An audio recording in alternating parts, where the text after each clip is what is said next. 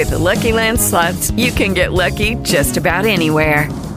This is your captain speaking. Uh, we've got clear runway and the weather's fine, but we're just going to circle up here a while and uh, get lucky.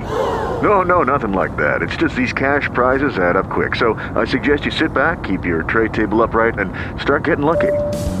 Play for free at LuckyLandSlots.com. Are you feeling lucky? No purchase necessary. Void where prohibited by law. 18 plus terms and conditions apply. See website for details. From page to screen. Page to screen. Um, so I might because Yeah, I'm you're perfect. You're you're uppy downy now. I'm uppy downy. Is that the technical term? Uppy downy, yes. Can you see me put, now? yeah, I can see you. I put the uh, on the blurred background, and so putting it on a blurred background actually put me sideways for some reason. No, the wonder people use Microsoft Teams and not Skype anymore. Isn't it? Skype is is becoming very dated. Think you might potentially need to look at the Teams and use Teams instead. I used to use Teams at work, so I did use it. I just don't know whether it's free or not. If it's free, that's good. It I think it probably Yeah. is. It? Okay. It's sort of like Microsoft's replacement for. It's sort of like what they've done with Edge over Internet Explorer. Like they had Internet Explorer and Edge running side by side, and then Edge they just went, "We'll concentrate on that and kick um, Internet Explorer out because Microsoft owns Skype." Um, they just they'll kick Skype out and just go with um, with Teams. So it works really well because we use it at work. Yeah. Um, and if you've got a really good signal, it's so much more easy to use. Plus, you can have backgrounds and things like that as well. So it's a lot more easier. and you could have loads. I mean, you Skype. could have you can have lots of people on Skype, but yeah, Skype's not exactly the most stable. Skype video. would probably, if we had more than like two people on this call, Skype would just explode.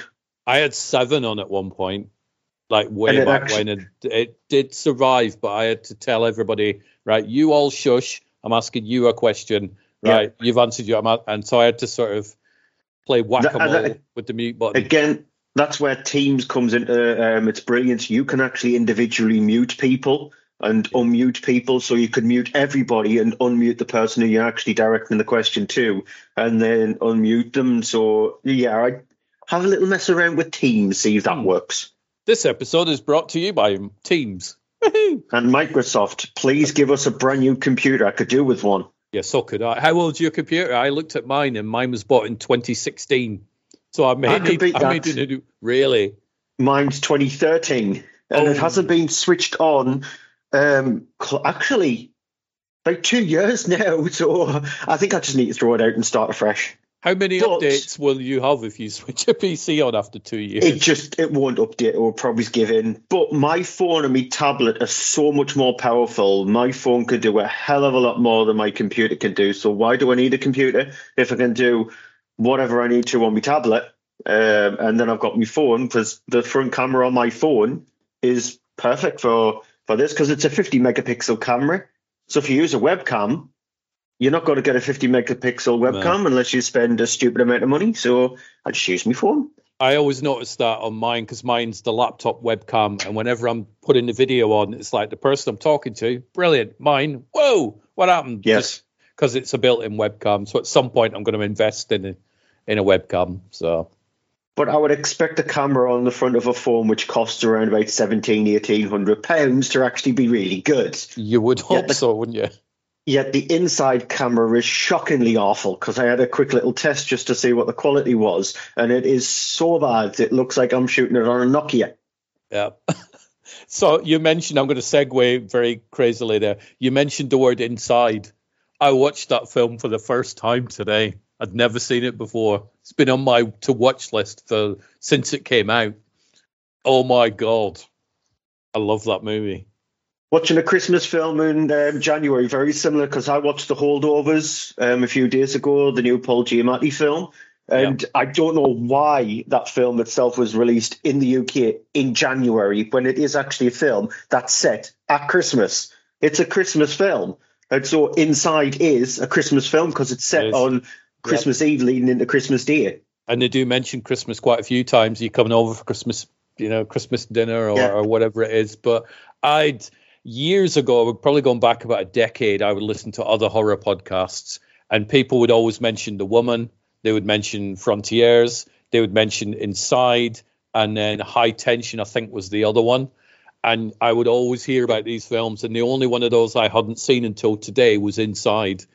And I, uh, Second Sight, have got this uh, like a, a new Blu-ray of it coming out. So they sent me a screener disc like three weeks ago. I thought, right, I'm gonna sit and watch. But you, I don't really want to sit and watch something like that at 11 o'clock at night because I knew what the subject matter was. Yeah, it ain't no Disney film. So I thought, right, I'm gonna watch it at 11 o'clock this morning. I was still on the edge of my seat. That is just.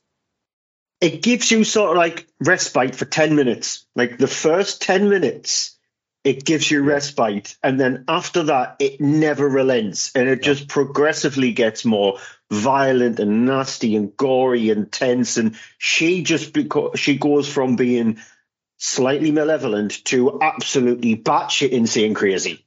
Yep. I got so enough good because it's eight. I kept checking to see how long the film had been on, not because I'm like, oh, is it nearly finished? I'm like, is can I get to the end? Can I get to yeah. the end? I'm always a bag of nerves. It's, and I don't know whether you do it. You've got obviously a higher tolerance for horror movies than I have, uh, but I it was one of those that made me swear out loud a few times, like, yeah, hell, oh my yeah. god, at least three, four times in that film. I was like, what am I watching? But uh, well, God, I, I love that film. I'm guessing you know of the horror iceberg.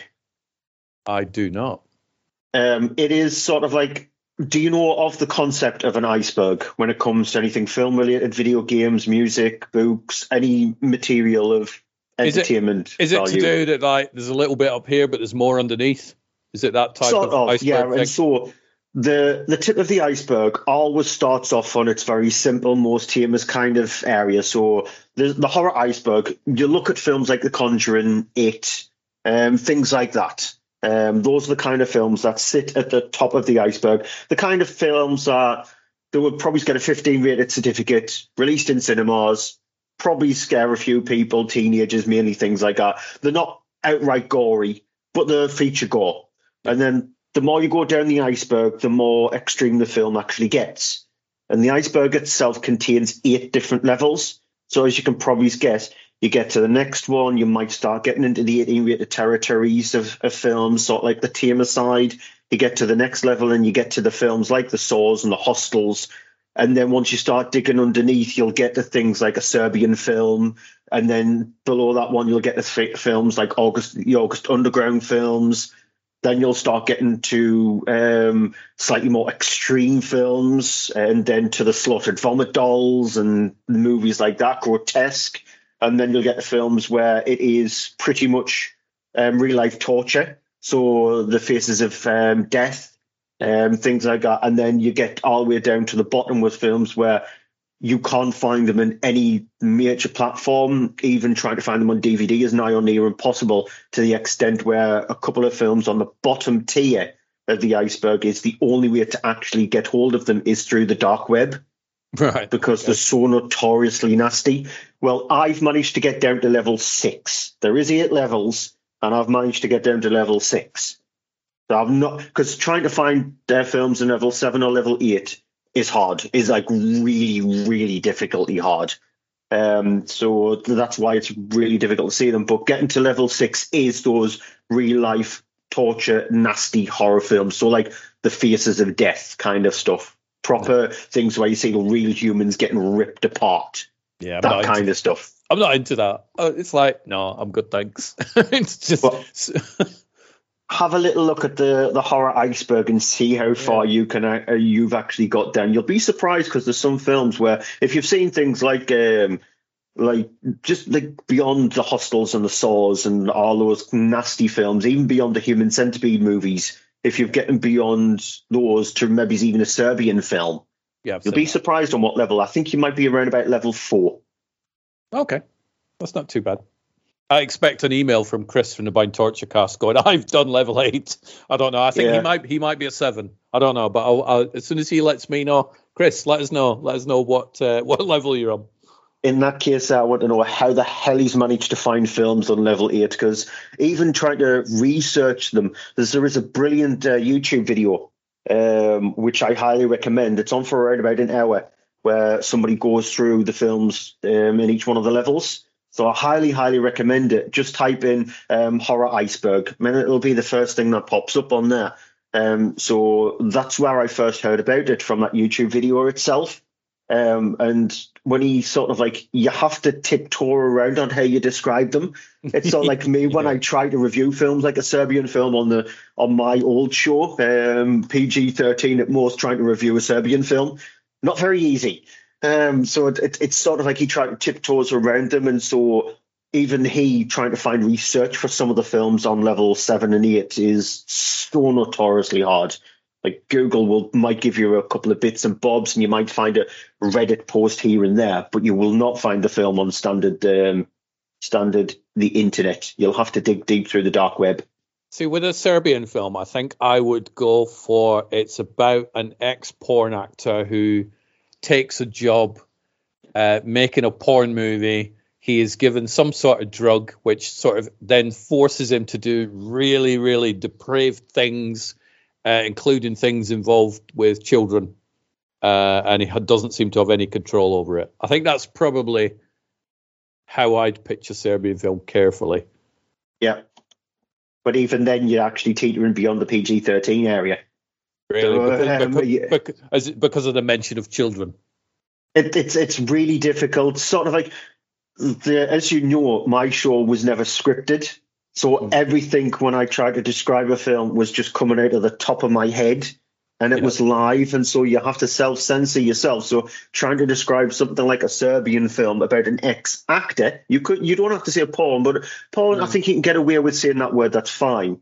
Um, but yeah, you were right saying an ex porn star is brought back out of retirement by a deranged director to make one more shock deprived film. That's probably the best way to describe it without including those elements. But it was such a hard film to review. It wasn't an easy film to watch, to be fair, but I had to psych myself up to watch that. But I'm glad I did, and I do like it for for what it is. It's not one I feel the need to rewatch anytime soon, but I, I enjoyed yeah. it. I thought it was, uh, yeah, you've got to push your limits now and again. But it, yeah, I, I, was supposed to write a review of Inside, and normally I watch a film, write a review, done. I'm like, you know what, I'm going to sit on this one for a day and write it tomorrow, just because it'll be yeah. it'll be fresher. But such a good movie, and the it thing is, is it with, is a really it is a really good film with the Blu-ray, there's like two full commentaries on it. It's two hours worth of documentaries and stuff as or interviews. So I'm looking forward to delving into those. But was, so the documentaries are actually longer than the film itself. Yeah, two hours much. of documentaries together, and the film itself is like less than 90 minutes. Yeah, yeah. So that was my morning. That's how I started out by finally getting around to watching Inside. But uh, earlier on in the week, I watched well, early last week actually, Birth Rebirth, which was another weird one, but I quite like I like that. That was just. Which I've seen it. What did you think? I saw Birth Rebirth. It's it's okay. It's it's not too bad because. Um, I will get onto it in a little bit, but as you know, I, I again I've changed the way I rate films. I'm dropping the point fives because you have to um and ah between some certain films whether it deserves a two and a half or a three. And so I'm just taking caution to the wind. It'll either be a dead two or a dead three. It'll not be a two and a half. So this one I originally put down as a two and a half, but then I think I, I increased it slightly to a three. Decent concept. It's a, it's a pretty, uh, it's a decent take on the Frankenstein story, giving it yeah. the slightly more modern day twist. And I, I love the fact that it is more, it is of revolves around women. Yeah. Rather than doing sort of like they could have just done a Frankenstein esque film and had a male doctor um, involved in the the entirety that happens in the film itself. But it it was nice that it was down to actresses and about their daughter and one of their daughters rather than sons and things like that. So I, I did like the way they actually did that, and it it was very well acted. I thought the acting was mm. actually pretty decent. It's just it ran out of its own ideas because it didn't know what to actually fully push into the film itself to stretch the movie. So it felt like a good 45 minute film rather than a, fo- a feature length film for me. Yeah. But it was good. It's, you know, my film of the week is definitely Inside, which I think to summarize that, it's like two women battling with each other and uh, the guys just get caught up in the middle of it. The guys should just go, do you know what? We're just going to leave them two to it because, yeah. uh, you know, but uh, but no, that was. Uh, I was telling Annette about it. She went, "Oh, I might want to watch that." So I said, "Well, I'll do you a favor." I said, "I'm not going to spoil it, but with certain films, she'll ask me, "Does this happen? Does that happen?" And then if it's a film like Inside, I'll give her clues on whether it does or it doesn't. Because I remember years ago, I sat down with her and we watched Straw Dogs. Yeah. And she didn't like that at all. She fell out with me for two days because I made made her made her watch it, and I'm like, I didn't make you watch it. I just didn't tell you. You know, it's sort of trigger warnings. So it's like Which you want- version of Straw Dogs, though? The Uh, the- original the remake? the original one. Because I think one. if you if you put the remake on, she would have fell out with you for a different reason because it's a terrible film. yes, exactly. But no, it's the original one, which I do like the original one, but I I still have issues with certain scenes in that where it's like that was kind of a weird choice to put in a movie, but yeah. Uh, obviously watching it through 21st century eyes is very different than watching it through 1971 eyes. Very true, yeah. So she does want to sit down at some point and watch Inside. So that's, I'll I'll happily sit down and, and watch that one again. But Yeah. yeah, glad I watched it. What have you been watching? Um, again, I'll get onto the, the the film that's changed the way I actually review films. That that Um, has me very curious. Your your mention of that. Yeah, so I've I've only seen eleven films this month so far. It's been a quiet January, and January is normally a quiet month. It's sort of like the dumping ground of uh, months when it comes to films. Like the distributors weren't like didn't know where to put their film, so they never release it in December because they know that there's going to be one or two or maybe even three huge massive films released in the month of December. So they never do it in there. They know in February the Oscar nominations and the BAFTA nominations will be around about a week old, so people are starting to seek out those Oscar films and those films that are released in America that are Oscar contenders that haven't been released over here yet. So we start to sort of like latch onto those kind of films in February onwards. So January is normally the dumping ground of movies, so it's where they just go, we'll just throw a film out because we've got a movie. Yeah, we don't have a Winnie the Pooh Blood and Honey, but the sequel's out on Valentine's Day. Is it what this year? Yes. God, they've turned The that trailer ha- They've turned Yeah, the trailer fast. hasn't it hasn't dropped yet, but it's out. Um, it is out on February the fourteenth with a budget of I think if I remember reading correctly, around about a million pounds. So it has a because the um, Winnie the Pooh Blood and Honey made five million. Yeah. On a one hundred thousand pound budget, which is insane. So yeah, the new uh, Winnie the Pooh Blood and Honey two is out um, on February fourteenth. So at least we don't have that, and we don't have a Texas Chainsaw Massacre either, because it seemed to be Texas Chainsaw Massacres come out in January. But yeah, um, I think the two standout films was uh, The Holdovers, uh, the new Paul Giamatti film, um, because it, it is that kind of film where it's shot in the 70s, so it's shot with a, like a 70s style to it, but it feels like it was actually shot in the 70s. So you know when directors sometimes do that, they shoot films and try to make it feel like it is actually from that decade. Like Rob Zombie. the- Hey. Yeah, yeah. they miss the mark. They completely miss the mark because they never get it correct. like Rob in this Zombie. case- Yes. In this case here, they got it spot on because it did feel like it was a Christmas film that you're watching from the 70s and just a three hander. It's just about um, a boarding school where um, some people have actually stayed there for the winter. A few of them managed to actually get picked up by a helicopter. Lovely, they're rich, um, which leaves three people left there. Paul Giamatti, who's a professor at this boarding school, one of the students, and the cook. And it's just a three hander film and it's brilliantly well acted. It feels like a film from the, the 70s, got a fantastic score. Um, it's upbeat when it needs to be upbeat. It's charming when it needs to be. It's got some decent dark humor in it, so highly recommend it. But it's just annoying that that film itself came out in January when it is a Christmas film. So they should have either left it until they might as well have just released it in July. Well, isn't it when Die Hard came out originally, the first one? I'm sure that came out in the summer.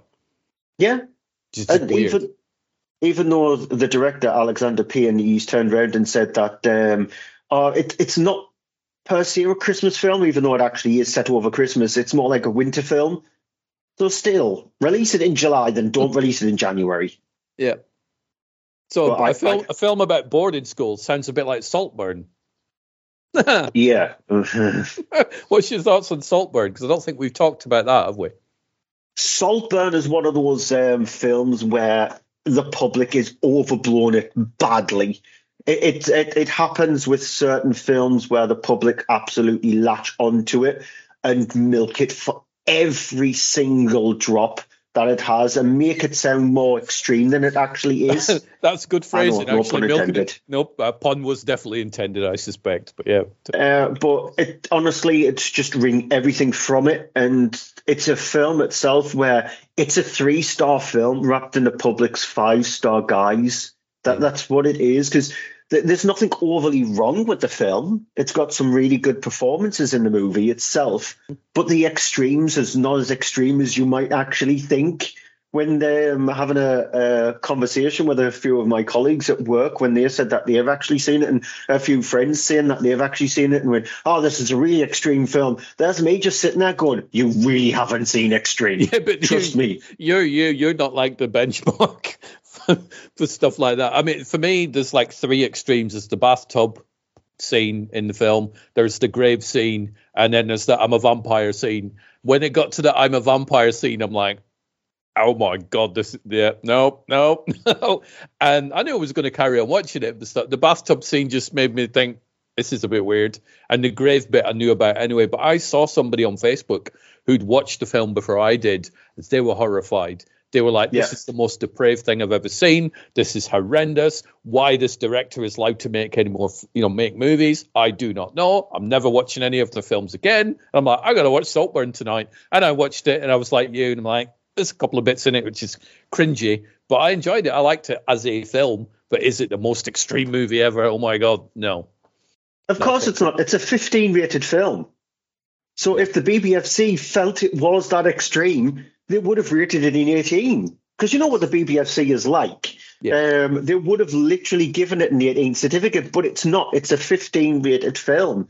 So there's me just thinking it might be extreme to some people who are not used to that kind of movies or Yeah. they, they don't watch that genre that much. Um, but it, it's not as extreme as people make it out to be, and that's the problem with the film itself. It's being overblown so much. It's Yeah. done brilliantly, brilliant for Amazon. Um, so, it, but it's just overblown too much, and uh, that's been the case with its um, Oscar nominations and its BAFTA nominations. You think, to, and does it really deserve it? Not really. In some areas, maybes, um, but not really. I thought was it Rebecca Ferguson? Was it Rebecca Ferguson that was the main? Was the mum? I forgot her name. Uh, wrong. No, somebody else. Um, I've forgotten her name now. Um, yeah, I can't remember. And it's not Rebecca Ferguson, but it's somebody that I've seen in lots of movies. Uh, she was great, and Richard E. Grant were great as the parents. I thought Barry Keoghan was great because I like him anyway. I've, I've been a fan of him for years, and and I like the. I thought the film was fine. It did go. It would have gone in my top ten of the year had I watched it before I'd done the list. But you know, is it one of the best films I've ever seen? Probably not. It's not in my top 200, for example. Yeah, but definitely not in mine. No, no. So yeah, back to you. So what what Yeah. else have you what have you seen? So I'm guessing you want to actually know. Well, you've if you've seen me Twitter, you know the film itself in question. That has actually changed the way I sort of like review films this year. Um, and actually, one of them is probably one of the biggest changes I've ever made to actually ch- uh, reviewing films. Um, so film in question is All of Us Strangers. Like you, you'll have seen countless publicity um, thing for All of Us Strangers um, all over the place because sort of like it deserves it beyond recognition. That that film, Paul Mescal, Andrew Scott, uh, Jamie Bell, and Claire Foy, the four-piece um, film itself, um, directed by Andrew Haigh, and so I watched that film the same day as the Holdovers. So it was pretty. It was a double bill. I saw the Holdovers, and then I watched All of Us Strangers uh, straight after it. And after finishing watching All of Us Strangers, I think that's when the penny dropped in my brain. Like, you know how fastidious I am when it comes to uh, reviewing films. You have to laugh at that as well. So, um, because I am stupidly fastidious when it comes to films. I've always turned around and said there is no film that's perfect apart from Stand By Me. Yeah. Because it's a film in my eyes that I deemed it's the film that's affected me the most ever, and I don't see any other film um, getting anywhere close to that. There's films that have come near to it, but there's never films that's been come close. And so I've always said I will never give a film a perfect ten, apart from that. Which is such a hard pedestal to actually keep up. Honestly, to try and actually keep to that standard is so hard because when you watch a film itself um, and you deem that film to be phenomenal, giving it a nine is not phenomenal. Giving it a 10 is phenomenal. Giving it a five out of five is phenomenal. That doesn't mean that you're saying that it is your favorite film of all time. You will always have your favorite film of all time, and that film itself will always become untouchable. Yep. So by saying a Lord of the Rings, The Fellowship of the Ring is not a five, it's only a four. Or by seeing a Monster Calls, or My Neighbor Totoro, or Spirited Away, or life any of those life kind of is films. a courgette. Yeah, um, th- films like Gremlins, movies like that are not five out of fives or ten out of tens. There'll be a ten out of ten on a day when you're feeling down. For like Gremlins, it'll cheer you up.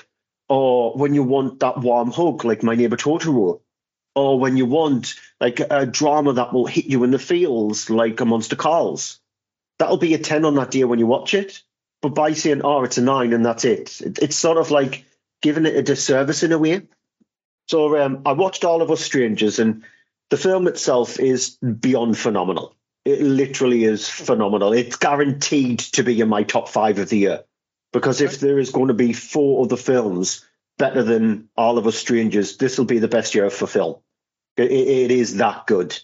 And after watching it, it's sort of like that penny dropped where I was thinking, I need to change the way I look at films now.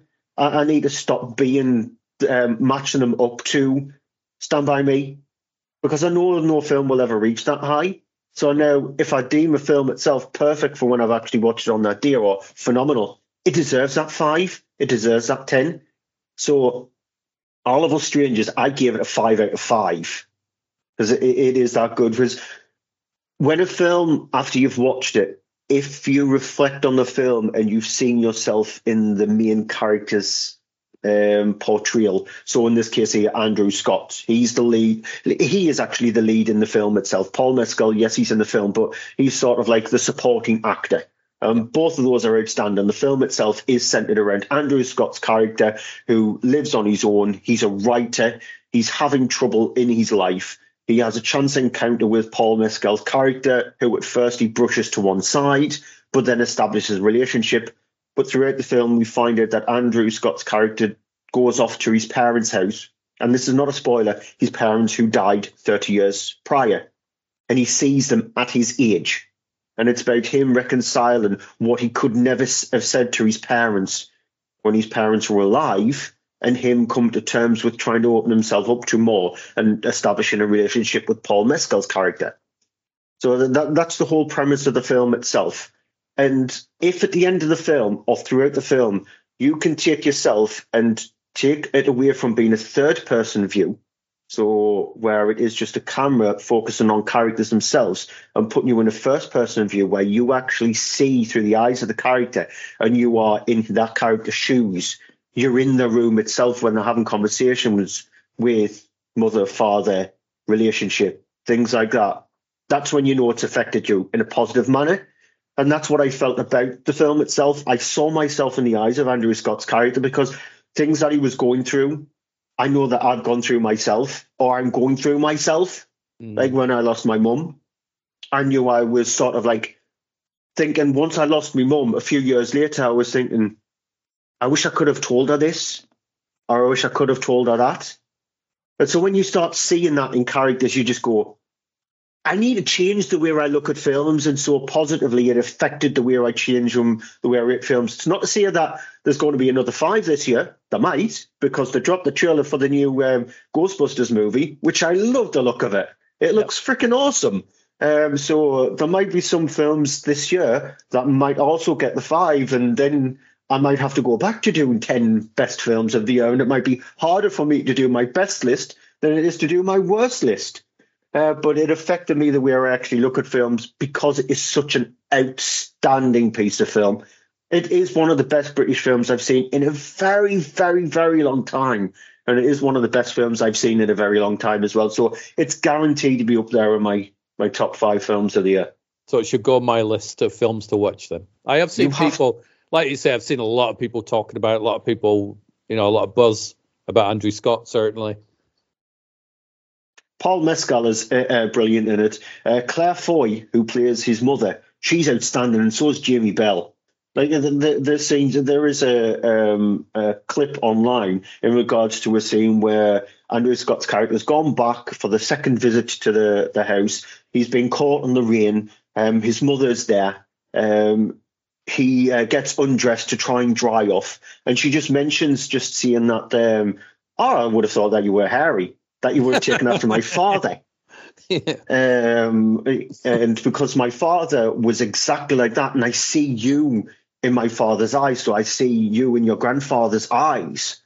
And it's just interactions like that when he comes out to his, because he, he was able to actually come out to his mum and dad. So when he tells his father, you would expect the father to be the one to scorn him. But the way Jamie Bell actually does it in their interaction with it, it's sort of like relieving a burden that's on his shoulders.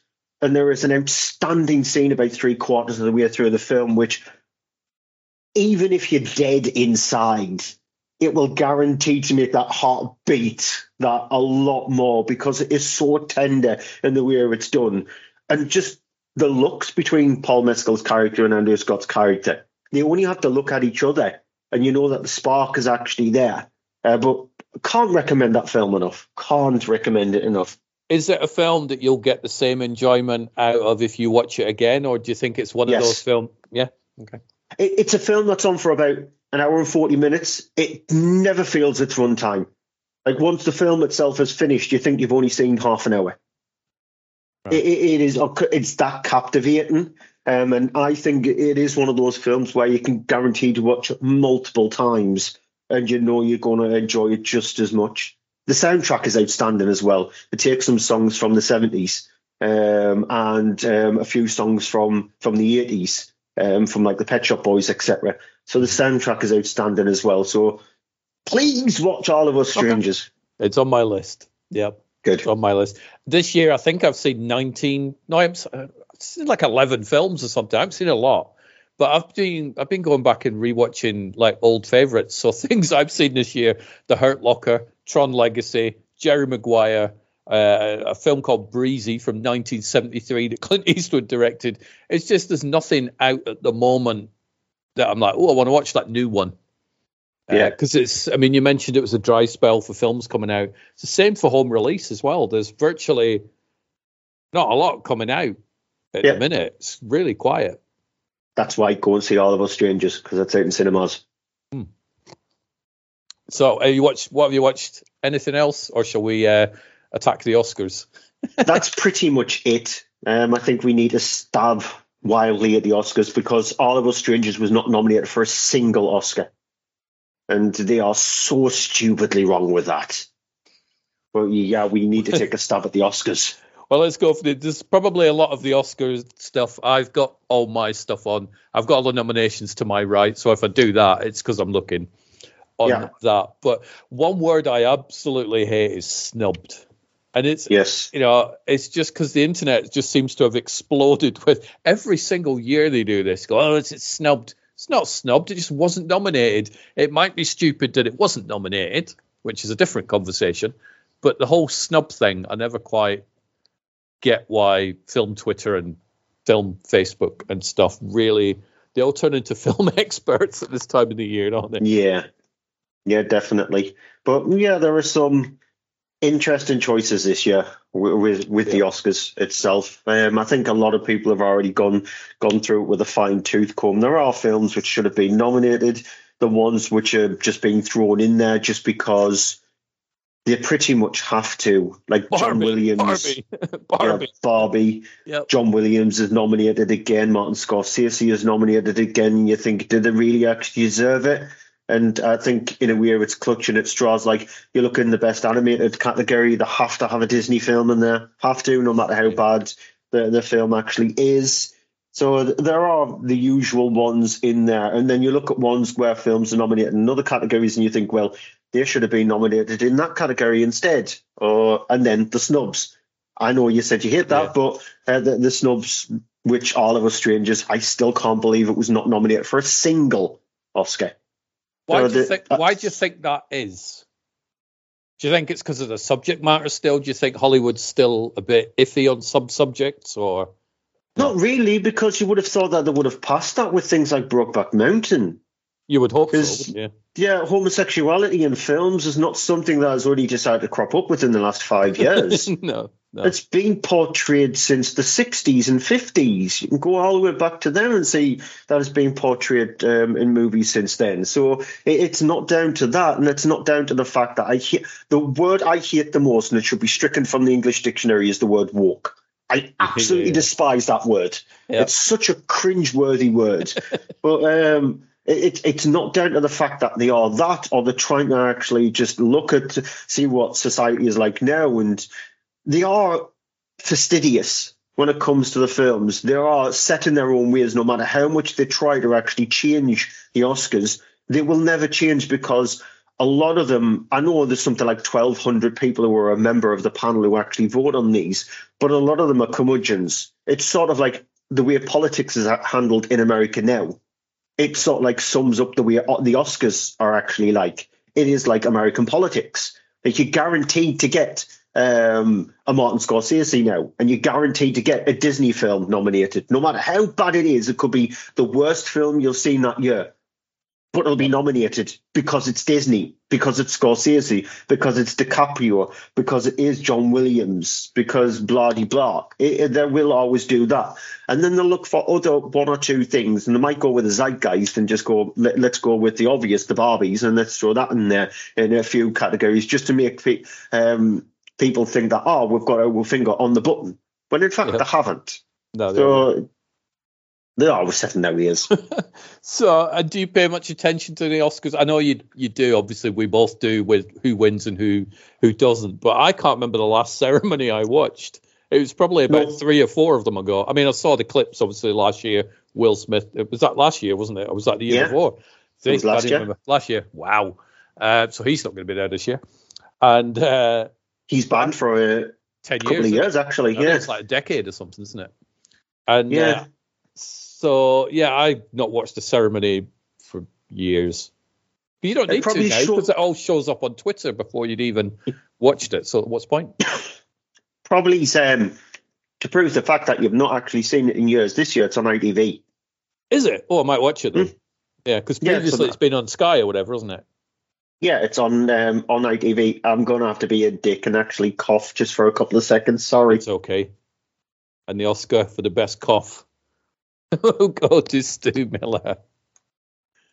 I do apologise because I'm just getting over um, not feeling well last week. So Oh no. Um, yeah, it's on ITV, and they're actually changing ITV four for a couple of days to like an Oscar channel where they're showing some previously Oscar nominated films on I might- ITV I four. might wa- So, Watch all that then.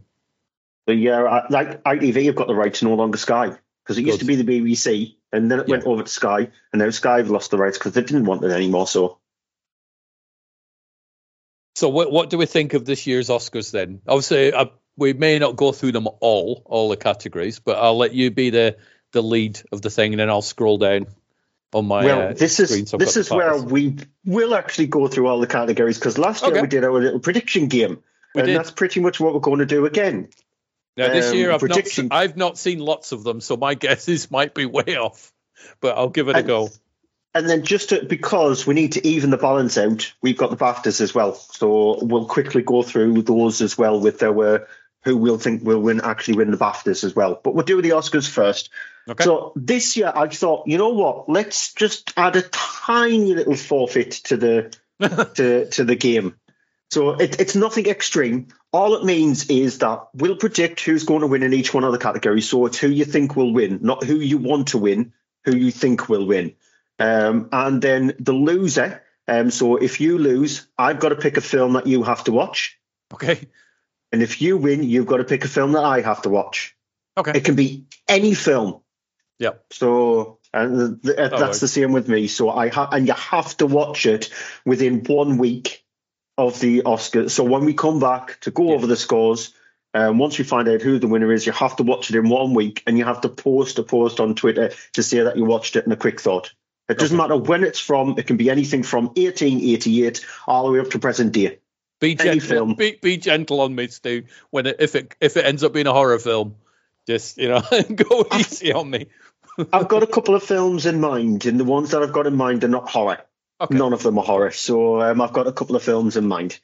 So Cool. we'll start off because I did this print out at work because I couldn't be bothered to actually type them all up. So we'll start off at the top of my list here, which is actor in a leading role. Right. Okay, I'm going to scroll down to that one. Right. So who have you got? So- who? You- There is Bradley Cooper in Maestro, uh, Colman Domingo in Rustin, Paul Giamatti in The Holdovers, Cillian Murphy in Oppenheimer, and Jeffrey Wright in American Fiction. See, my want and I think are actually the same, so I'm giving it to Cillian. So you're going with Cillian Murphy. Yeah. And you know what? It, it is going to be him. Good. It is going to be him. So I've marked you down as Stu and me, just the letter S. Yeah. Um, next up is an actor in a supporting role, which is Sterling K. Brown for American Fiction, Robert De Niro, Killers of the Flower Moon, Robert Downey Jr. for Oppenheimer, um, Ryan Gosling for Barbie, and Mark Ruffalo for Poor Things. It kind of bugs me that Ryan Gosling's been nominated for Barbie, and I'll probably get onto that in a minute. It's, uh, but yeah, that's the one where I'm like, no, don't, because it, it upsets the whole Barbie apple cart with him being Yeah. nominated and Margot Robbie not being. It's kind of weird. Uh, I have put down Robert Downey Jr. for Oppenheimer. So that's you. And you know what? I'm going to go actually with Ryan Gosling for Barbie because Really? I, I do think surprisingly he is going to win that one. He was good, He was. but and but Margot Robbie was also good, and Yeah, Greta she was be- was a great director. And it's like Yeah. to to choose Ryan and not the other two in their categories, kind of destroys the whole argument. And it's yeah, it's just it's weird. But he was very good. I like Barbie. I thought the film He was wa- great. I had a lot of fun watching that film. So there's no Barbie bashing going on from me. But Exactly. So actress in a leading role is Annette Bening in Nyad, Lily Gladstone in Killers of the Flower Moon, Sandra Hüller for Anatomy of a Fall, Carey Mulligan for Maestro, and Emma Stone for Poor Things. I hope Lily has got her acceptance speech ready because I do suspect she will need it and very much deserves it. So you're going with Lily Gladstone. Lily Gladstone. She was really, she was better than De Niro and DiCaprio and Scorsese in that film. And I think you're actually right. So I agree with you on that one. That's the one I would, because I was umming and ahhing. I think, if I'm being completely honest, it's a two horse race. Even though I think Sandra Hüller's got a good chance with Anatomy of Fall, it's going to be t- between uh, Lily Gladstone and Emma Stone, I think, in that one. And I, I think it's going to be Lily Gladstone. Um, so, actress in a supporting role is Emily Blunt for Oppenheimer, uh, Danielle Brooks for The Color Purple, America Ferrera for Bear, uh, Barbie, Jodie Foster for Nyad, and Da'Vine uh, J. Randolph for The Holdovers. See, this is where I'm struggling because I, I don't know who's going to win. I don't think it's going to be Emily Emily Blunt. She was uh, again, everybody was good in their roles, but I didn't watch Oppenheimer going, "Oh, Emily's nailed it. She's going to get an award for this." And um, I'm going America Ferrera. Yep. And then I am going with Da'Vine Joy Randolph for The Holdovers because she is actually fantastic in that film. Um, she's acerbic when she needs to be, and uh, yeah. And that, again, I recommend you watching The Holdovers. Double bill with All of Us Strangers. Um, animated feature film: The Boy and the Heron, Elemental, Nimona, Robot Dreams, Spider-Man Across the Spider-Verse. I, it's got to be uh, Boy and Heron because it's a, that's the Ghibli one, isn't it? It is. That's the Ghibli film. It's got to be, isn't it? Because it's you know just give it that one. I actually marked that one down as wanting it to win and hoping it will. It's now become the third highest Japanese animated film in American box office history. Um, and so, yep, there are two other films beyond that. Um, it went to number one in America when it actually was released. So um, I'm going to be the same. But Robot Dreams has not been released yet. It's a French film. It's getting so much praise. Watch the trailer; it looks brilliant. It's out in February here. Um, I've seen all the rest of them. Nimona is phenomenal. M- Definitely watch Nimona on uh, Netflix, but because it's a Netflix film, I don't think it'll win it. Unfortunately, Elemental is not very good. So Oh, okay. is uh, the Boy and the Heron is my choice. Uh, cinematography, so El Conde, Killers of the Flower Moon, Maestro, Oppenheimer, Poor Things. Oppenheimer. Yep. and I'm going to go with Poor Things. Um, costume: Barbie, Killer, Killers of the Flower Moon, Napoleon, Oppenheimer, Poor Things. Uh, which one's that? Costume. I'm scrolling up Costume there. Like, design. Like, like, there we go. Uh, it's not going to be Oppenheimer because that's just suits. I do you know what I'd like Barbie. I'm I'm giving that one to Barbie. And I am going again with Poor Things because the amount of costumes and stuff like that in that film is unbelievable. Um, so directing, it's Anatomy of a Fall, Killers of the Flower Moon, Oppenheimer, Poor Things, The Zone of Interest. Christopher Nolan, I believe, is going to bag an Oscar this year for Oppenheimer. Yeah, uh, for me, it's a two horse race in that Who's, one who's, who's the other horse? Yorgos, Yorgos Lanthimos for Poor Things. But I agree with you. It is uh, Christopher Nolan who's going to win it for Oppenheimer for that one. Um, documentary. This is um, some of the categories now where we just going to take a stab in the dark. yeah, just So- look at the title and go, that'll do. documentary feature film. Um, Bobi Wine, the People's President, The Eternal Memory, Four Daughters, To Kill a Tiger, Twenty Days in Mariupol. I have no idea who Bobi Wine is, but I think Bobi Wine's going to get an Oscar just because that title looks looks Oscar worthy.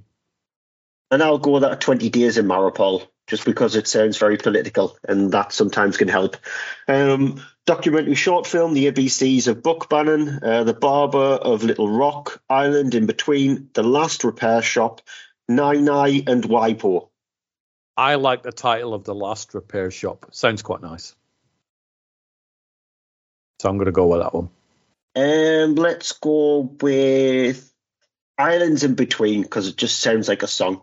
It does, doesn't it? Yeah, it sounds Yeah. like a Kenny Rogers, Dolly Parton type song, doesn't it? Ex- exactly. Yeah. And then fil- film editing, Anatomy of a Fall, The Holdovers, Killers of the Flower Moon, Oppenheimer, Poor Things.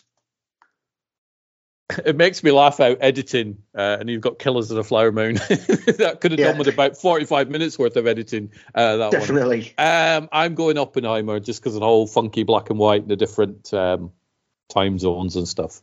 Which sometimes can get on my nerves in regards to that. But Yeah. the holdovers has got a very simple flow to it, so I don't think it's going to be that. I'm going to go the same, um, Oppenheimer, just because they'll be taken back by the way he flips cameras and things like that. Um, international feature film, uh, La Capitano, uh, Perfect Days, Society of the Snow, The Teacher's Lounge, The Zone of Interest. Zone of For me, interest. It's a two horse race, this one. Um, it's between the Zone of Interest and Society of the Snow. Um, if you haven't seen Society of the Snow, please watch it. It's on Netflix. It I've is seen, any, sort of I've seen any of them. so. Society of the Snow. You'll have seen the film Alive. Oh, it's yeah, It yeah, is- yeah, yeah. It is That that. It is that film, but it's directed by one Antonio Bayona, who did A Monster There you. Calls. And your best Um, friends. Woohoo. But please, please watch um, Society of the Snow. It's on Netflix. It's phenomenal, and that's my choice. Okay. Um, makeup and hairstyle. Uh, so it is the nominations are Golda, Maestro, Oppenheimer, Poor Things, Society of the Snow. Why is why is Barbie not in that one? Why is ma- Society of the Snow actually in that one? exactly. Well, it's not going to be Oppenheimer. I'm probably going to go. For, I mean, can you give it to Maestro for a prosthetic nose? I don't know. I'm going Golda. Just that's such a weird one. I'm going Poor Things. it is, isn't it? Original score, American fiction, Indiana Jones and the Dial of Destiny is a um, Oscar nominated film. Killers of the Flower Moon, Oppenheimer, Poor Things. I'm going Oppenheimer. I love that score. Such a good score. I was listening to that score before I'd seen the film. Really good. Indiana Jones just because of John Williams. God's it? sakes, it's it's just a rehash of all of the other stuff.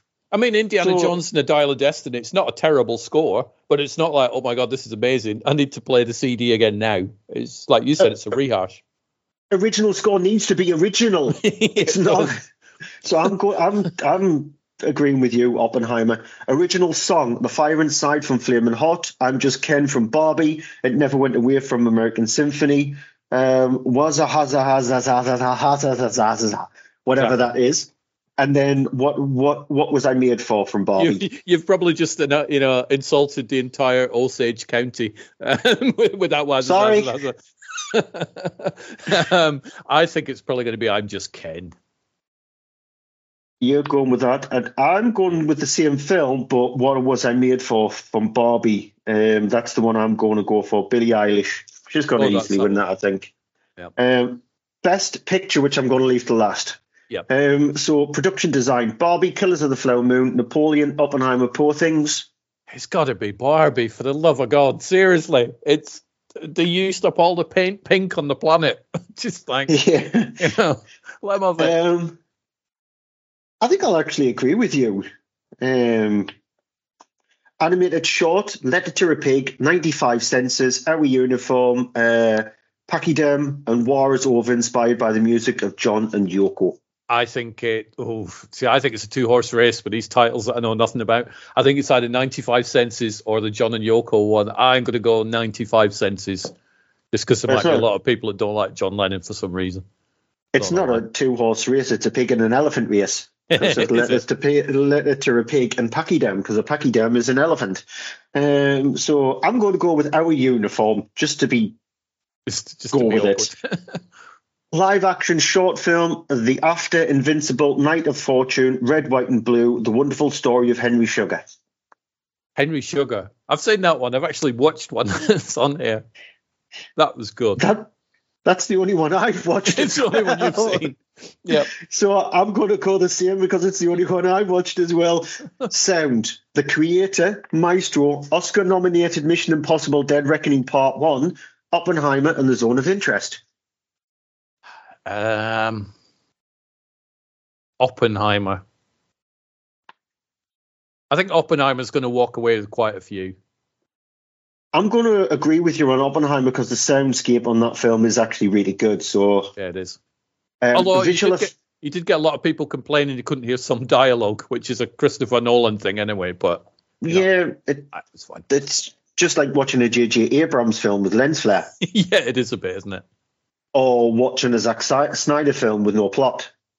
It's pretty much sums up his Oh. films as well. Dig. Don't don't worry about it, Zach. He's only kidding. I definitely not. Um, visual effects: The Creator, Godzilla minus one, Guardians of the Galaxy Volume Three, Mission Impossible: Dead Reckoning Part One, Napoleon.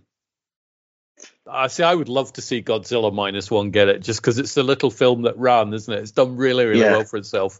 Uh, I'm trying to find out where these are. I, th- I seem to have some of these things missing. So we'll go through those again. Now, listen. so, The Creator, which is on Disney Plus, Godzilla minus one, which has been released in cinemas in black and white, Guardians of the Galaxy Volume Three, um, Mission Impossible: Dead Reckoning Part One, and Napoleon. Guardians. And I'm actually going with the little film that could, Godzilla minus one. The budget on that is only 20 million. It's insane, isn't it? It's ins- absolutely insane. Last three, adapted screenplay. Now, this one, there is one in here which stands out majorly like a sore thumb. Yeah, adapted screenplay, American Fiction, Oppenheimer, Poor Things, The Zone of Interest, and Barbie. Yeah. It's the whole the argument for Barbie is like, why is Barbie not an original screenplay? Because it's based on something else. And then when we get to original screenplay, there's something in there that's based on a real person. So why is Yeah. that? That's that's the weird one. Um it's not gonna be Barbie, No, although that's very clever. It's I don't think it's ah, it's Oppenheimer again. I've gotta gotta go with that one. Uh, yeah, I'm agreeing with you on that. Um, Oppenheimer. Original screenplay, Anatomy of a Fall, The Holdovers, Maestro, May December, Past Lives. I've heard a lot of good things about May December, but I've not yet seen it. You've seen the holdovers. And I've seen Past Lives. Yeah, I'm going holdovers. But I suspect I'll get that one wrong. And I'm going Past Lives just because I want Celine Song to actually win something. and then um, Best Picture is American Fiction, Anatomy of a Fall, Barbie, The Holdovers, Killers of the Flower Moon, Maestro, Oppenheimer, Past Lives, Poor Things, The Zone of Interest. Oppenheimer. I think it's no, I think it's Nolan's year. And I'm agreeing because you can easily knock a few from that list there. Um, And I think Oppenheimer is the one that stands slightly head and above, uh, shoulders above. So that's that. So The Oscars itself, like we said, once it's actually been announced, we'll come back, do a show with the winners.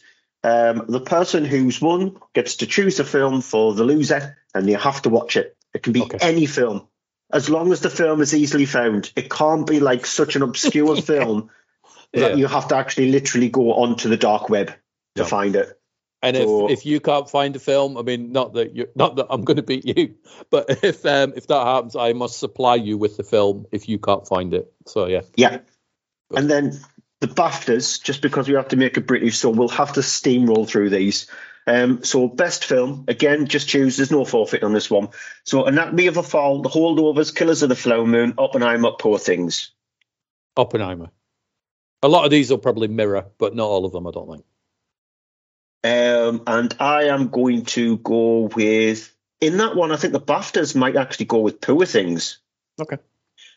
Outstanding British film, so that's why some of these films weren't in that list. There's a few which you go really, um, but All of Us Strangers, How to Have Sex, Napoleon, The Old Oak, Poor Things, Rye Lane and Saltburn, Scrapper, Wonka, and The Zone of Interest. I wasn't a huge fan of Scrapper. I need to I need to finish it. I just think the style of the film just kind of I wasn't used to it. Um, I'm going all over strangers just because of the sheer praise you were giving it. I'm like, you know what? I'm going to gamble on you. And I'm going All of Us Strangers as well. Because Wonka, really? it's a it's Yeah. a good film, but really, and you look at films like Poor Things. It's directed by Yorgos Lanthimos, who's not an English director, but it's an English-funded film. Um, Zone of Interest is the same; it's a French film, but um, again, it's supplied by that. I'm so happy Rye Lane is on that list because it is one of the best romantic comedies I've seen in a while. And you know what I feel about romantic comedies? They're tosh most of the time. um, leading actress Fantasia Barrino for The Colour Purple, Sandra Hüller for Anatomy of a Fall, Carey Mulligan for Maestro, Vivian Up, uh, Oparah for Rye Lane, Margot Robbie for Barbie, and Emma Stone for Poor Things. Emma Stone. I haven't seen Poor Things, but I've seen clips of her, and it just does not look like Emma Stone. She looks like she's just off on one in that film. I'm agreeing with you on that one there, but I would love for Vivian Oparah to actually win it for Rye Lane. And um, leading actor Bradley Cooper, um, Colman Domingo, Paul Giamatti, Barry Keoghan, Cillian Murphy, T.E.O. See, that's a difficult one, isn't it? Because instantly you've got Paul Giamatti, who is amazing in holdovers from what I've heard and seen. Uh, Cillian and Barry. Uh, I'm going. I'm going Paul Giamatti on that one. Unfortunately, I think they're going to agree with the Oscars and it's going to go to Cillian. Yeah, and I won't be Uh, disappointed if it is Cillian. Supporting actress Emily Blunt for Oppenheimer, Danielle Brooks, The Colour Purple, Claire Foy, All of Us Strangers, Sandra Hüller, The Zone of Interest, Rosamund Pike, Saltburn, and Da'Vine uh, Joy Randolph for The Holdovers. That's who it was, Rosamund Pike, not Rebecca Ferguson. Yep, I'm going Rosamund as an apology for screwing up her name and getting her mixed up with somebody else. She was amazing in Saltburn. She was weird. Yeah, um, it's a really difficult one. I am I'm going with my heart, Claire Foy. Yep. All of us strangers. Uh, supporting actor Robert De Niro for Killers of the Flower Moon, Robert Downey Jr., Oppenheimer, Jacob Elordi for Saltburn, uh, Ryan Gosling for Barbie, Paul Mescal for All of Us Strangers, and Dominic Sessa for The Holdovers. I'm going Downey Jr. I suspect you might go for Paul Mescal. Um, I am because Yep. Mescal is phenomenal. He's a brilliant, absolutely outstanding actor. What, what else? What else have I seen him in? Because I know his name, and I'm like, I know that guy, but for the life of me, I can't picture him and what else he's been in. But I can't remember the name of the film. It was the year prior where he was on holiday with his daughter. The character of his daughter, and I can't remember the name of the freaking film. I knew you were going to ask me as Oh, yeah, well. yeah, yeah, yeah, yeah, yeah. I know that film because it was really good, and I'm going to IMDb it just because you know that's what I can do. But yeah, Yeah. That, I, I, whatever that film was, and I can't remember what it was called. Aftersun, yes, that was After really, Sun. that was really good actually. After some, he's he's in that. Mm. Um, so he honestly, he's a phenomenal, phenomenal actor. Um, so one of the best British talents. Well, he's Irish, but um, one of the major talent to look out for. And he's in Gladiator 2, which is at the end of the year. Yeah. he's the lead actor in that. Gladiator So- Two. Who knew? Yeah, he's had to put on a lot of beef for that film. Um, for director Oliver Stranger for Andrew Haigh, um, Anatomy of a Fall, Justine Triet, uh, The Holdovers, Alexander Payne, Maestro, Bradley Cooper, Oppenheimer, Christopher Nolan, Zone of Interest, Jonathan Glazer. That's a fantastic list. That's, that's a really good list. I'm going to give it to Nolan for Oppenheimer. Um, I'm throwing Bradley Cooper out there because Maestro is okay. It's not brilliant. Um, I'm going Andrew Haigh. Anything where all of the Oliver Strangers is there, I'm going. I don't care if I lose. Um, outstanding debut by British writer, director, or producer. Uh, Blue Bag Life, Bobi Wine, The People's President, Earth Mama, How to Have Sex. Is there anybody out there? I'll go for it. Is there anybody out there? I've never heard of any of them. I mean, Bobi Wine we've heard of because we mentioned it, but beyond that, I couldn't tell you anything about it. I'm going to go with to Have Sex because it absolutely hit critics really, really hard. So um, a lot of people like that film. Um, okay. Film not in the English language, 20 Days in Mariupol, Anatomy of a Fall, Past Lives, Society of the Snow, The Zone of Interest. That's a hard one as well. Zone of Interest. That's a really, it is really hard one. one. I'm going. I would have gone with Society of the Snow if Past Lives wasn't nominated. I'm going Past Lives because again, I want Celine Song to actually get something. Documentary: Twenty Days of Mariupol, American Symphony, Beyond Utopia, still a Michael J. Fox movie. Wham! Exclamation mark. Oh, I'm going to Michael J. Fox still because that, was that was amazing. It's such a touching documentary, really that isn't is. it? Yep. Animated film. Well, they only got four on this list because they're dropping them on it um, and they've added another one instead. So The Boy and the Heron, Chicken Run, Dawn of the Nugget, Elemental, Spider Man Across the Spider Verse. How pissed would you be if Chicken Run beats Boy and the Heron? You'd be like, I give up. I'm out. Um, a Boy and the Heron. I'm back in Ghibli on that one. Yeah, Chicken Run, Dawn of the Nugget is not very good. Chicken Run, the Oscar, the BAFTA nominated. I mean, it's, I like I like Aardman, but seriously, no. It's not very good. They lost a lot of the fun and jokes and humour from that. Um, original screenplay is Anatomy of a Fall, Barbie, The Holdovers, Maestro, and Past Lives. So the BAFTA's got it right. Yeah, original screenplay. Yeah, Barbie. Um, give it Barbie because that is a really good original screenplay. I'm going to go with Past Lives. Um, and then adapted screenplay, All of Us Strangers, American Fiction, Oppenheimer, Poor Things, The Zone of Interest. Well, I know you're going to go for All of Us Strangers. I'm going to go I am Oppenheimer. Uh, which is technically a remake, All of Us Strangers, because the novel came out in 1987. There was a Japanese film released um, a few years later, which is merely a ghost story Okay. And um, Andrew Haigh took the romantic elements of the film. There is ghost elements within inside All of Us Strangers. and just went more um, an ensemble piece rather than about the ghost kind of film. Okay. So it is technically a remake. Um, EE BAFTA Rising Star Award, voted by the public. I love the fact that I have a category by, voted by the public. Is uh, Phoebe uh, Dynevor, Ayo Edebiri, Jacob, Jacob Elordi, Mia Mackenzie Bruce, McKenna Bruce, sorry, and Sophie Wilde. I don't really know too many of those names. I'm going to go Sophie Wilde. Come on, Sophie. Whatever you've been in. um, I'm going to go with because he seems to be everywhere. I'll think I'll give it to Jacob Elordi. Uh, just um, Shifty Barry won that. Uh, yeah. Before Barry Keoghan won that, so mm-hmm. it's sort of like following on, passing the baton over to him. Um, original score: Killers of the Flower Moon, Oppenheimer, Poor Things, Saltburn, and Spider-Man Across the Spider-Verse. I don't even remember the score for Saltburn, and I've seen the film, and I've seen the film twice. Uh, Oppenheimer, yeah. definitely Oppenheimer. I'm going with Spider-Man Across the Spider-Verse because that score is outstanding. It is outstanding that score, and uh, does, uh, th- does that score work away from the film? That's what I was about to say. It's a score that uh, if a, um, a, score works outside of the film itself, then you know how good the score actually is. That definitely does. Brilliant. It's a brilliant score. Because I've um, not seen the I've not seen the film, so I might still get the score because I do like a good old music score. So highly recommended. Best casting is All of Us Strangers, Anatomy of a Fall, The Holdovers, How to Have Sex, and Killers of the Flower Moon. Holdovers. I think this is a. Two, I think it's a two horse race. This one. Um, a two horse race for me is between Killers of the Flower Moon and All of Us Strangers because All of Us Strangers, it's four characters and it heavily relies on the cast itself. The Holdovers is three and it heavily relies on the cast itself. Killers of the Flower Moon is the typical get us the ensemble piece cut together kind of thing. But you know, I'm going All of Us Strangers. They're going to wipe the BAFTAs for me. Um, Cinematography, Killers of the Flower Moon, Maestro, Oppenheimer, Poor Things, Zone of Interest. Again, I think this is a two horse race. I think Oppenheimer. Yeah, you're going with one of the horses. I'm going with the Yeah. other Poor Things. The Yorgos film. Costume design, Barbie, Killers of the Flower Moon, Napoleon, Oppenheimer, Poor Things. Barbie. Come on, Barbie. Get some awards. You go there, I go Poor Things. Um, editing is Anatomy of a Fall, Killers of the Flower Moon, Oppenheimer, Poor Things, and the Zone of Interest. I will go Oppenheimer just to mirror what I did in the Oscars.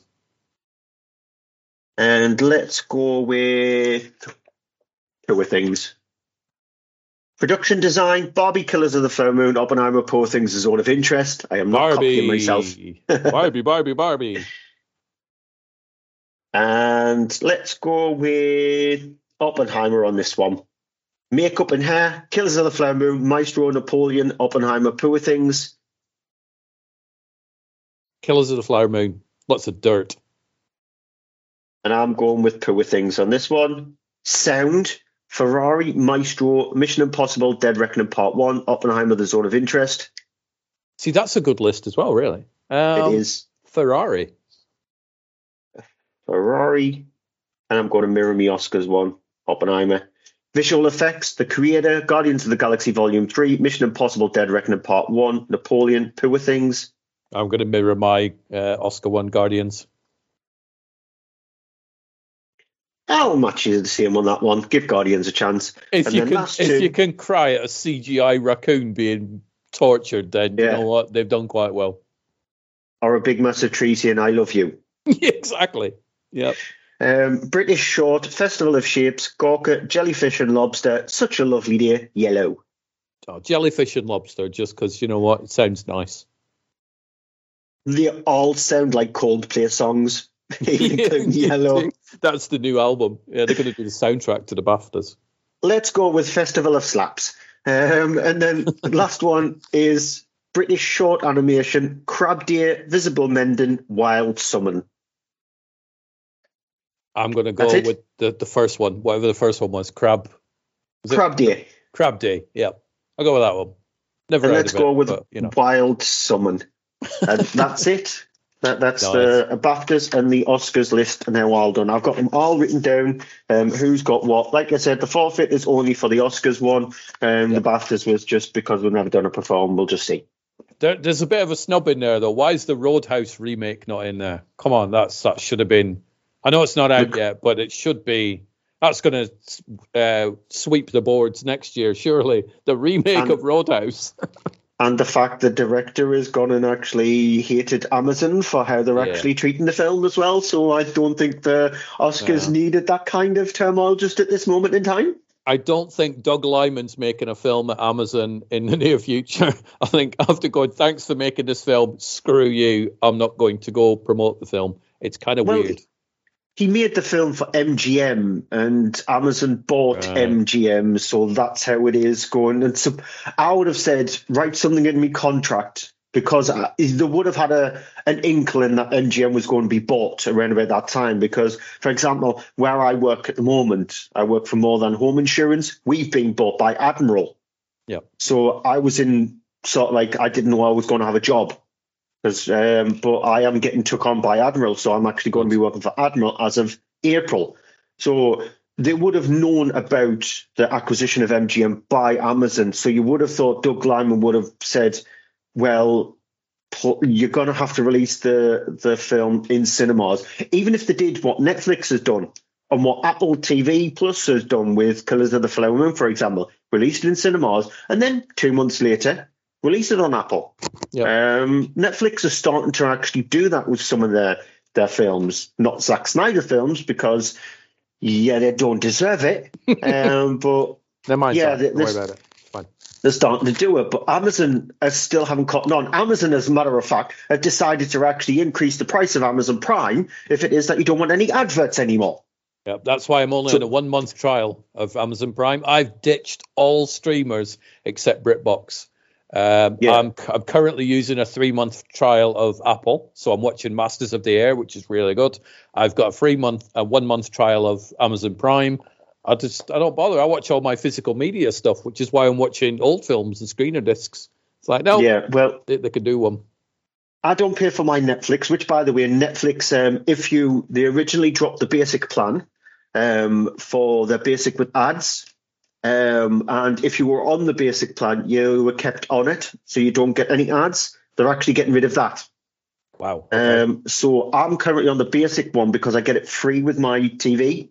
Mm. Um, so that's what I'm on currently. So they'll end up putting me on the basic with ads. And the whole point of watching something on a streamer is you don't get any ads. Exactly. And. Sky, in their crafty, stupid arsehole way, um, they have a thing where you can pay six pound a month and you get no ads on any of the apps that are on your TV on Sky Glass. So if it is that's through, it's not through YouTube, but if it is on Amazon Prime for that five pound a month that you pay through Sky, you don't get any ads on Amazon Prime. But Amazon charge three pound a month. It's insane. Is I'm getting really fed up with like everybody just trying to steal little bits of money out of my pocket. I don't have any in the pocket. Stop trying to steal it. Yeah, no, the wonder crazy. people are pirating movies and stuff like Yeah. that and going onto the the apps themselves because it's such an absolute arse now to try and find a film just to watch. Just to sit down and actually watch a film, not be interrupted by adverts, not be interrupted by the fact that you're only getting in 720p and not 1080p. Um, you're having to pay like £17 a month to get it in 4K with Dolby Atmos. You've got a really good sound system. You should never be burdened by that. There shouldn't be multiple tiers. There should just be one tier and then that's it. I think the one streaming service that's got it right is Shudder. Yeah. Who I don't have them anymore because they just don't answer my emails or anything. So I've been But, uh, I still give them a pat on the back because it's still only five quid with Shud- Shudder, and it's Yeah. still the the kept to the, the where it is. Um, uh, th- there are a few others out there which they're, they're fine, but the Netflixes and the Amazons and the Apple TV Pluses even now and Disney Plus, they're just money grabbing buttholes. I juggle them. So if I see a free trial, it's like, oh, jump on it, sign up with a different email address, which is what I've been I doing do. with Apple. Yeah. Which you don't even have to sign up with a different email address. Just put an equal sign at the end of your normal email address part before the at symbol. And it'll actually think it's a different email address, but it'll actually go to your email address. I didn't So, for that. Example- My my email address starts at stu stu two five zero nine. So before the at, um, just put an equals, and then it'll register thinking it's a brand new email address, but your emails will actually go to stu two five zero nine.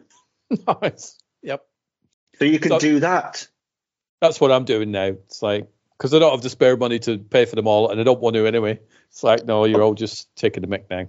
I'll get a VPN and sign up, um, stick it on Turkey and sign up that way because they only pay like three quid a month for Netflix. So Yeah. do it that way instead. So what, Or what's get a cracked version of it. There's a website that I know where you can actually get a, a subscription on there, which I did. Got a one month subscription to Netflix for a pound, and it's still active. Oh, so what's your thoughts on the Roadhouse remake? I saw the, the the trailer. I think it looks pretty good. I like it. I like the original one. It's not gonna. If I, this new one's terrible, it's not gonna ruin the Swayze one. I can have both. Exactly, and it's it, it's given the the chance for um, Jake Gyllenhaal to get jacked up again because bloody hell, it's Yeah. like he's just swallowed just a load of steroids. it's like it's not looked like that since Southpaw, which I'm not Exactly. even sure he looked like that in Southpaw. But I like Gyllenhaal. I like his choices in films, It- so it's, I'll watch it. It looks fun. It it looks like a little bit of mindless fun. It looks like it is. It has taken elements from uh, Roadhouse, the original, but sort of like done its own little twists here and there with it. So it it looks at whether it actually turns out to be like that. It'll probably be an absolute pile of steaming poop. Uh, But I- I, I shared the po- I shared the poster on my Facebook thing, and people were they were getting really mad. They were like, "Why they should never remake?" Somebody actually said they should never remake this classic. Roadhouse, I love Roadhouse. I think it's great. I've seen it loads of times. It ain't a classic, is it? Exactly. It's not a classic film. So And they shouldn't have remade. They shouldn't have remade that classic, but they're fine, and then it would never in uproar when they remake other classics. Like, look how many. Um, yeah, it's just it's just people. they just want to latch onto something for like five minutes and just have a bit of a bemoan at them. But yeah, I'm refusing to watch. Don't watch it, and it's fine. Don't worry about it. Don't bother me if you watch it or you don't watch it. Doug, Doug Liman doesn't give a shit who watches it. To be fair, so you know. But I think it looks Yeah. good. The other trailer that I saw, which looks really good, is Monkey Man by Dev Patel, who's jumped into directing. I don't know if he's directed stuff before, but that looks well good. It is his directorial debut. Yeah. That's a hell of a start. It's like, really? You didn't think you'd just start making a film with people in an elevator talking? You've gone straight for the Slumdog Millionaire meets John Wick. Looks Yes. amazing. Looks really good. And the new Ghostbusters movie again. Just I to mention that again. I haven't seen the new trailer for that though, but Yeah, uh, the new trailer dropped yesterday for Yeah. it, so um, it, it sort of like harkens back. It's because I stand up for Ghostbusters too. I like Ghostbusters too a lot, and it reminded me a lot of Ghostbusters 2. There is a lot of fan service in the trailer, and I mean a lot of fan service in the trailer. But yeah, it, it, it's it's charming in all the right, happy, joyful ways. I just need a bloody cinema to open up in Sunderland because I hmm. don't have one close by me, which they're still umming and ahhing in regards to it. So I just still need that because it's too far for me to travel to a, to a cinema. are you So still watching most of the stuff at home then? I have to because um, I, I don't drive, and the closest um, cinema for me is pretty much two buses, which is not feasible if it is that you want to go and go and see a movie, or if you work during the week, it, it's not easy. So they need to open up a cinema in in my local town centre. I still think you should open a cinema and show your stuff. That would work. Cu- curated. Um, There'll be an interesting milieu of stuff. Um, so um, I know somebody who actually runs a cinema anywhere. If you remember Bouncy, who used to Yeah. be on my show every now and again, he owns a cinema. So I just need to take ideas from him. You should. You get you get little grannies outside the cinema going, "Who's August Underground? What's he? What's he done?" Yeah. In in the go. Have I don't think I'll actually be able to actually watch that because it was never going to. Yeah, unfortunately, you have to follow the BBFC classification because it's a required thing for a film to be released in the UK. August Underground was never given a classification, so you can't show it legally. Is that even for private screenings though? Yeah, it's it's the same thing. I know it was something in the past that um, if it was a private screening of a film itself, it'd never have a, a certificate. Um, but it was enforced that every film now that has to, if you want it to be shown in the UK in any kind of cinema, um, it has to have a BBFC classification attached to it. Um, The Oh. R18 certificate no longer exists anymore, so you can't use that one neither. So they retired that one. They're actually thinking about following the Irish standpoint and actually going with um, the because they have 15A in Ireland, and they're mm-hmm. thinking about doing that over here in the UK, having a 15A. So what would a 15A be? Obviously, 15 is 15. going to be 15 to get in, but 15A is Very similar to a 12A. That as long as you're accompanied mm-hmm. by an adult, you can actually go in to see a 15 rated film. So it's very much like the have in America with all the way up to an R. It's Mm. just NC 17 is their equivalent of our 18 rated certificate, where um, you have to be 18 or over to see it. NC 17, you have to be 17 or above in America to see it. Um, R rated films, anybody can go and uh, see it as long as you're accompanied by an adult. So in um, in Ireland, they have the 15 year and 16. So that's how they got around that. But the, the, they've been on an R and over 15 year for a couple of years. certificates. So I mean, cinemas obviously they're easy enough, but the streaming thing still baffles me because who the hell? I don't know anybody passwords on Netflix. It's just like it's Netflix. So Yeah. you, kids are probably watching also kids at two years old are probably watching Nightmare on Elm Street. Stu, can you believe that? That's terrible. I know. And the way the classification works in this country, it's just so weird that you have to pay the BBFC to actually get your film classified. And as I really advanced to yourself, that that fascinating fact, the film Colin, the to get the film classified, it actually cost the director. Um, it was the well, the film itself cost forty five pounds to make. Yep. To get the film rated, it was just shy of a thousand pounds to get the film classified. So it cost nearly 20 times the budget of the film itself to get that film classified.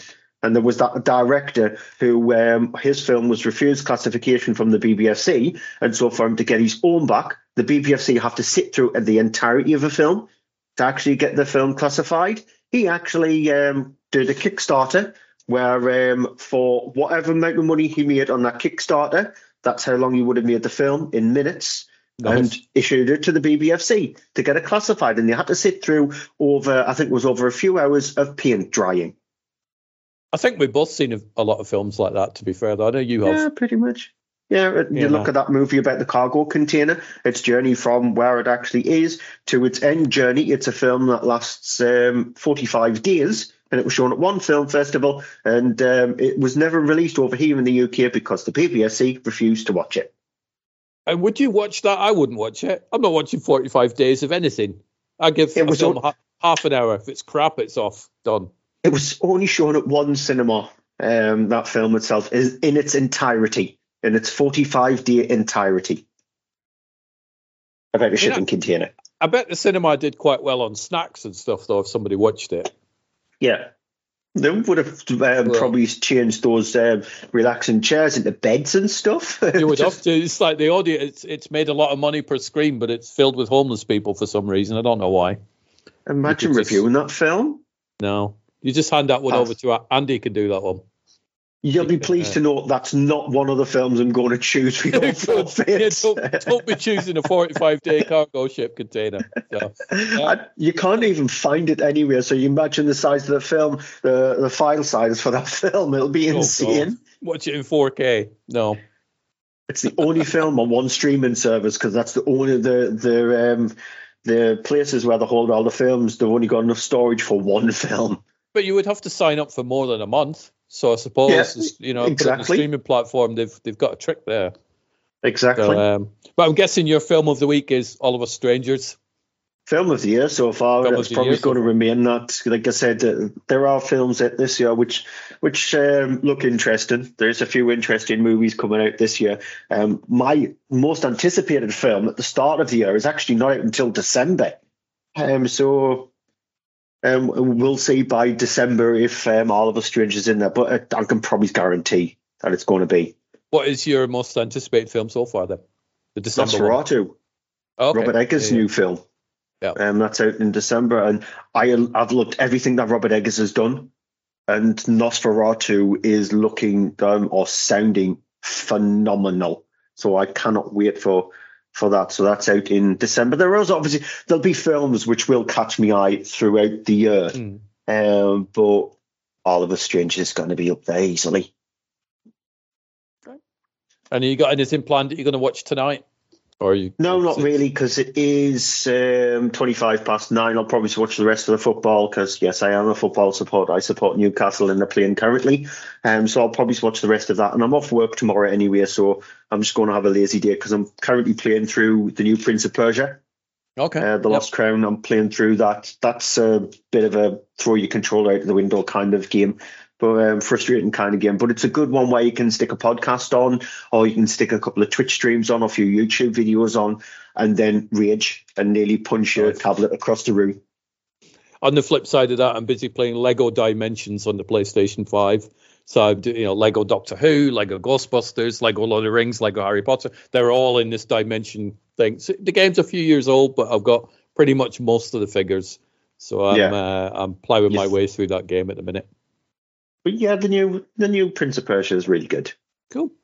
Right. Well, I shall leave you to it. Oh, fingers crossed that I do win on the Oscars. Uh, I don't know what film off the top of my head I'd get you to watch, but I don't need to worry about that yet. I'm more nervous about what you're going to get me to watch when I lose. But we'll we'll Yeah. find out when the uh, ceremony's been on. I've got a couple of couple of ideas. He says with a smirk. it's, the, it's the smirk that troubles me, Steve. Yeah, Uh, but you enjoy the rest of your evening you too. and uh, enjoy your day off tomorrow as well. Thank you very much. Right. I will catch you next time. Take care. Bye. Bye.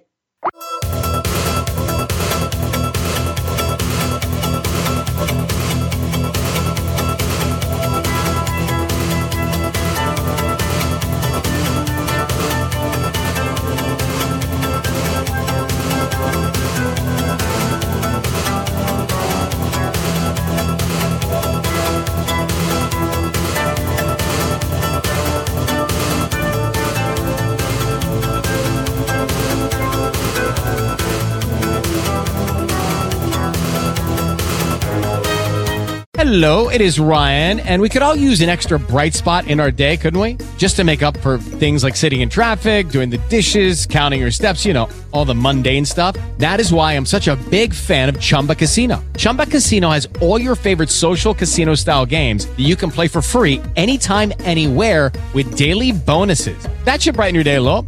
Actually, a lot. So sign up now at chumbacasino.com. That's chumbacasino.com. No purchase necessary. Group. Void were prohibited by law. See terms and conditions. 18 plus.